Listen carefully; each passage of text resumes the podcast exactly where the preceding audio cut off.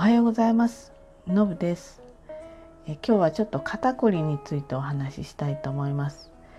まあもう皆さんね、もうじゅうにんいたらきゅうにんまでは肩こりの悩みありますよね。もうあの国民病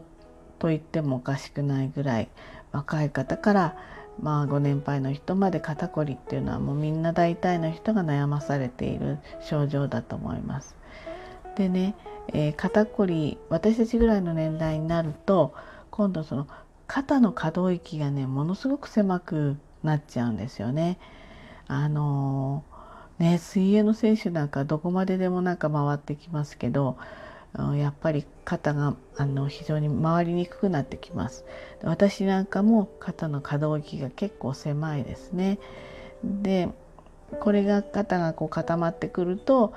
さらに肩こりがひどくなっていったり、四十肩とか五十肩のねなりやすくなったりしますね。で私はですね、数年前にちょこっとだけちょっとあのある場所を手術したため、えー、にさんかげつかん左の肩をこうなんていうんですか、肩以上に腕を上げちゃいけないっていうか、あまりか肩を割とロックしてじっとしてなくちゃいけないっていう期間があったんですよね。たった数ヶ月なんですよ。動かせない時期があったんですよね。そしたらばですね、もうねあの症状ではひどい五十肩になってしまったんですね。で、もうね洋服の脱ぎ着ができない。もうなんていうんですか、ものすごい痛みなんですよね。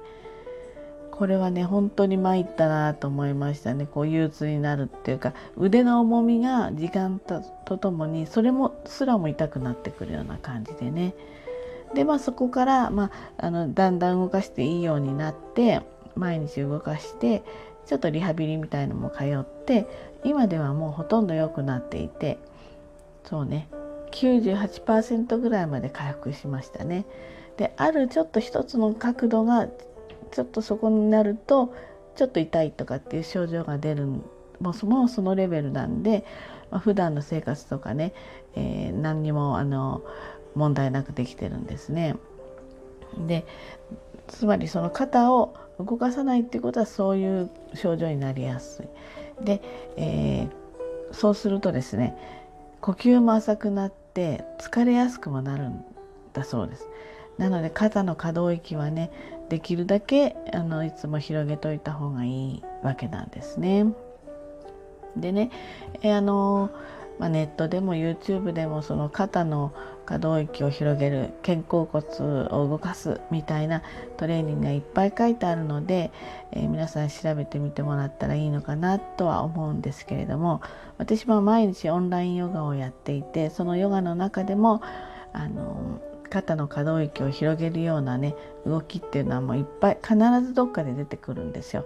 なのでいろんなパターンがあるんですけれども、その中でちょっと最近知ったすごくね一ついいのがあったので、これを今日ご紹介したいなっていうふうに思います。意外に簡単にできて、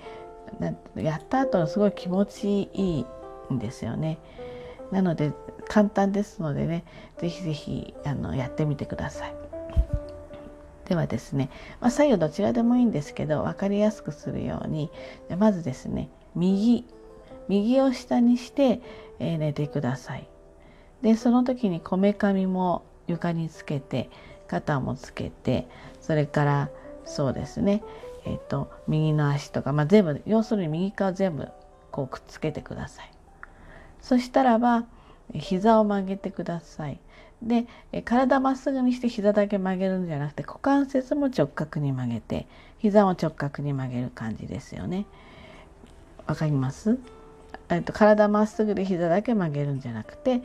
えー、股関節を直角に曲げて、膝を直角に曲げる、つまり膝から下と体が平行になる感じですね。そうしましたら、えー、っと上にある腕ですから左の腕になりますけれども、左の上を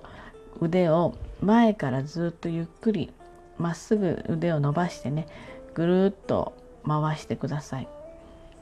本当にゆっくり、ここはね急いじゃダメなんですね。ゆっくり回してって、耳とか頭の上まで来て、そのままその後ろを通ってぐるりと回してくる。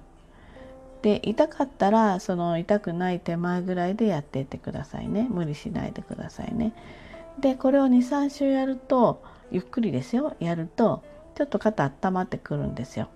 そしたらば次は、えー、また同じ方向で前から回してって耳の後ろを過ぎてったら、え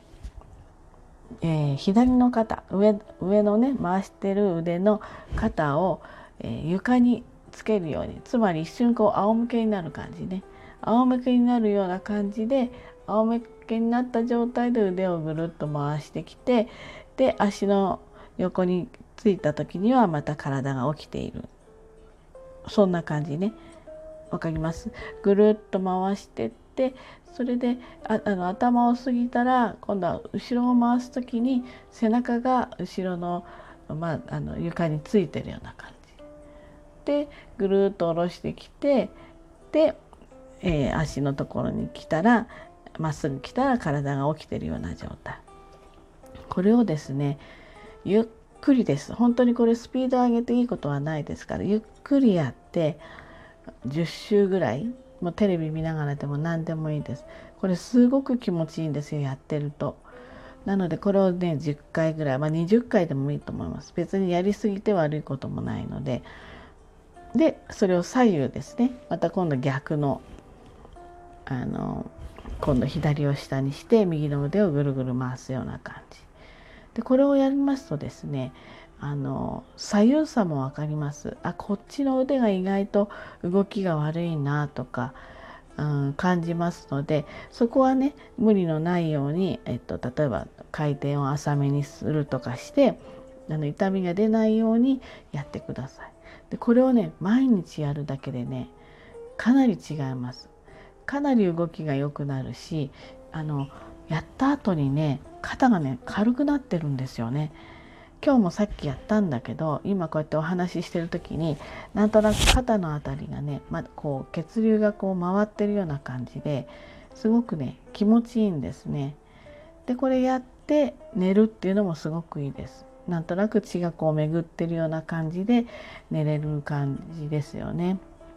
ですので、まあ、いろんなのありますけどね、肩キューって上げてグッと下ろすとかね、いろいろとあるんですけど、今のこの実際に動かすのはですね、非常にきちんと稼働しているような感じがして、